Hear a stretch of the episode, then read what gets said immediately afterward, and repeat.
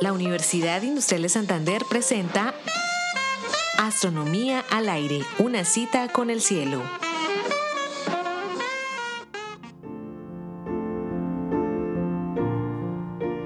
El martes 6 de octubre, Goran Hansson, secretario general de la Real Academia Sueca de Ciencias, anunció con voz alta, clara e inteligible, a pesar de que era en sueco, que el Nobel 2020 en física concernía a los objetos más oscuros del universo, los agujeros negros. Y luego exclamó, y los ganadores son Roger Penrose, Andrea Ghez y Reinhard Genzel. Ahora presentamos los agujeros negros, esos Nobel del 2020. ¿Quién es Roger y qué hizo para acreditarse la mitad del Nobel en física? ¿Y quiénes son Andrea y Reinhard?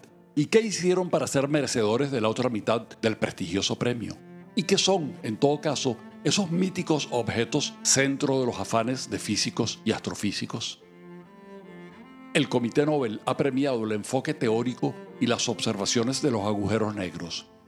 Es precisamente ese virtuoso vaivén entre teoría y observación el responsable de que los agujeros negros dejaran de ser unos objetos secretos y conjeturales, la frase de Borges, a tener existencia real como los electrones, las personas, al menos algunas de ellas, las estrellas o las galaxias.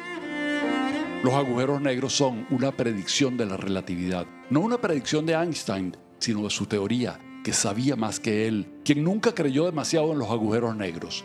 Claro, en ciencia no se trata de creer o no creer, pero en las teorías complejas y la relatividad general es una teoría compleja, no siempre es fácil desencriptar lo que nos está diciendo.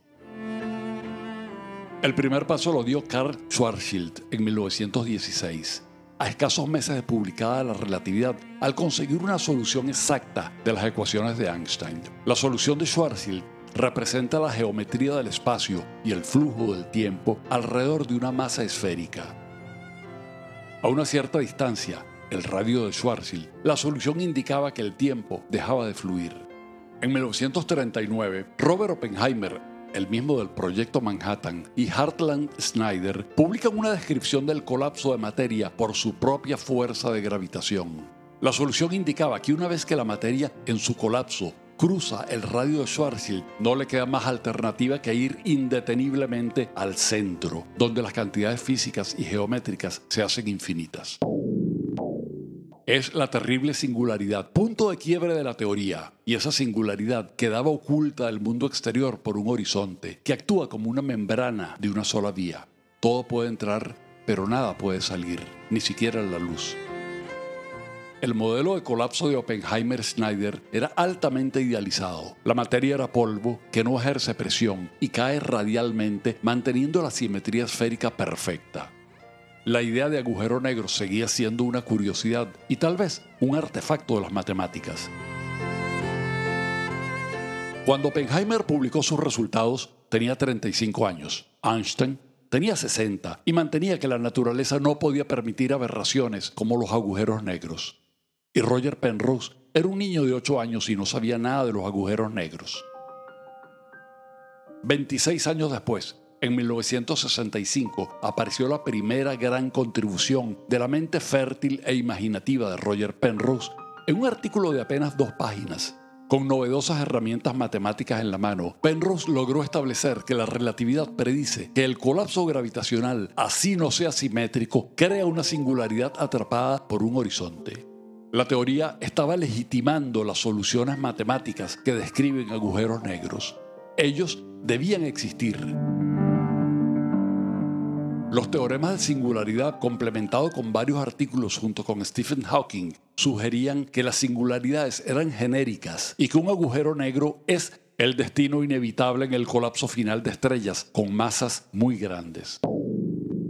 Por estas contribuciones, las mayores en relatividad en más de medio siglo, Penrose se mereció la mitad del Nobel. La mesa estaba servida para que los astrofísicos diseñaran posibles escenarios de formación de agujeros negros y dedicarse a buscarlos. Hacia los 90, Dos grupos independientes comandados por el alemán Reinhard Genzel y por la norteamericana Andrea Ghez observaban ávidamente el centro de nuestra propia galaxia. En 1995 ambos grupos competían, pero llegaban a las mismas conclusiones. Las observaciones conjuntas y acumuladas de los equipos de Ghez y de Genzel no dejaron lugar a dudas. Un agujero negro de unos 4 millones de veces la masa del Sol habita en el centro de la Vía Láctea nuestra galaxia. Por las evidencias tan contundentes, Andrea Ghez y Reinhard Genzel comparten la mitad del premio Nobel. La astronomía vive un momento de gloria. Una compleja predicción de la relatividad ha impuesto a la realidad a los agujeros negros, unos objetos extraños y fascinantes que seguirán dando de qué hablar y cuya existencia no se tenía por cierta hace apenas 20 años. El universo es más interesante con ellos.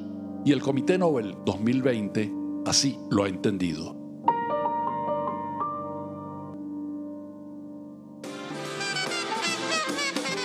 Realización Astronomía al aire. Narración edición Héctor Rago.